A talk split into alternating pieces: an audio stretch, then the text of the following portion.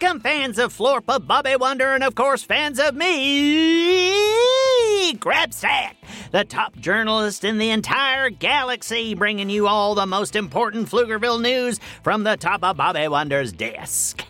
We're back with another episode of the Grabstack Radio Show, and the first question I have for today is Did you miss me? I know, I know, I know. My presence is highly habit forming. Once you hang with old Grabstack, it's hard to want to hang out with anyone else. I understand. I mean, why would you need to? I got everything you need and a friend. You need fashion advice? I'm your guy. Answers on how to bake a perfect flan? Bam! That's me. How about incredibly insightful testimonies and all the latest restaurants? That's Grabstack to the rescue again. Uh, what's that, Carl?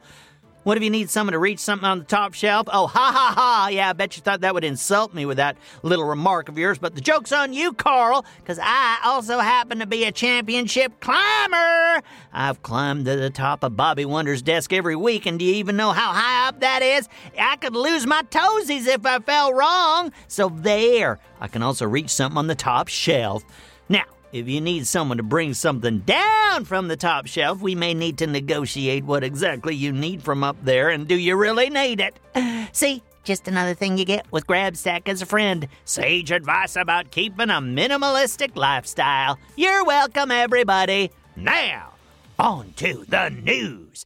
At the top of the hour, we have an announcement to make. The mayoral race is on in Pflugerville, and it is the talk of the town. Which means, of course, we have to report on it because I can't be the only news station in Pflugerville not talking about the race. Mr. Snood is in the running, and the news reports indicate that his motivation for running for mayor are, well, oh, Oh no, this can't be right. Who would support a candidate that wants to put a $10 toll on every road in Pflugerville? What would the tolls be even for? Oh, it says right here the tolls are for economic advancement Uh, of Mr. Snood. Well, I am no politician, but this seems like a terrible platform to run on. I, for one, do not have $10, and even if I did, I wouldn't be inclined to put it in a toll just so Mr. Snood can have it.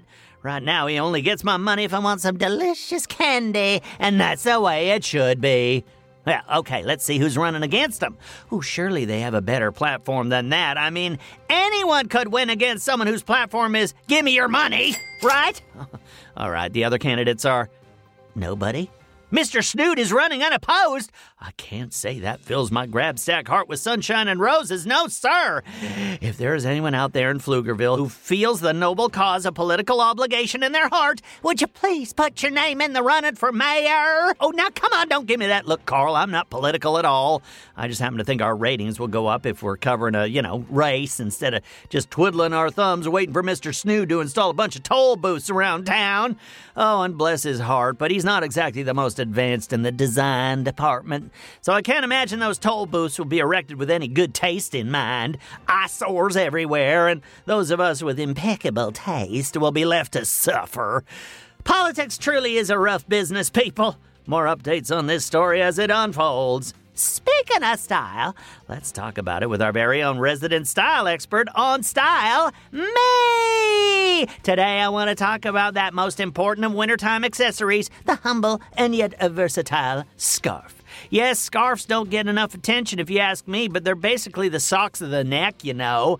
And that makes them second only to socks for importance in the winter. A good scarf can take your outfit from zero to hero, especially if you coordinate your scarf with your sockies. I myself like to wear a purple scarf to match my fur, and naturally it has little penguins on it, because of course it's wintertime. And you know who's always dressed formally for any occasion? Yes, you guessed it, it's penguins. I really admire penguins for their ability to go from a daytime look to a nighttime look without even changing their feathers. Well, it's tuxedo time in Penguin Town 24 7, and I think we should all take a page from their book. Some of us in Pflugerville, and I won't name names, Carl, are letting the winter doldrums affect our style and looking just a skosh shabby these days. Well, be a penguin, I say. And a penguin in a scarf, now that would just be positively the bee's knees, or the penguin's scarf, as it were. Hey, I like that, which means everyone else should use it. You're welcome, people. Well, that wraps it up for the newscast today. Stay tuned for more of the unfolding mayoral race in Pflugerville. I'm sure it'll heat up here soon. At least it better, or I'm going to have to resort to cheap tricks to get these ratings up. Carl, what are the chances we can interview a really cute kitten on the show? I don't care if his face is cute, but his voice better be. We're a radio show after all. Friday's listener mailbag. And if you got a question about the world of Go Kid Go shows, Pflugerville, or little old me, send it to Grabstack GoKidGo.com. You might get your question read live on the show. Oh, it's very exciting. And to have you checked in on Lucy Wow in the Big Red Barn? Oh, she is cooking up something interesting that requires an absolutely inordinate amount of yarn. I'm keeping an eye on that one. You never quite know what she's up to. Just search for Lucy Wow on GoKidGo.com or wherever you get your podcasts, and you can check in on her too. Have yourselves a marvelous day, people. Eat your Flarschmarflers! Go, kid, go.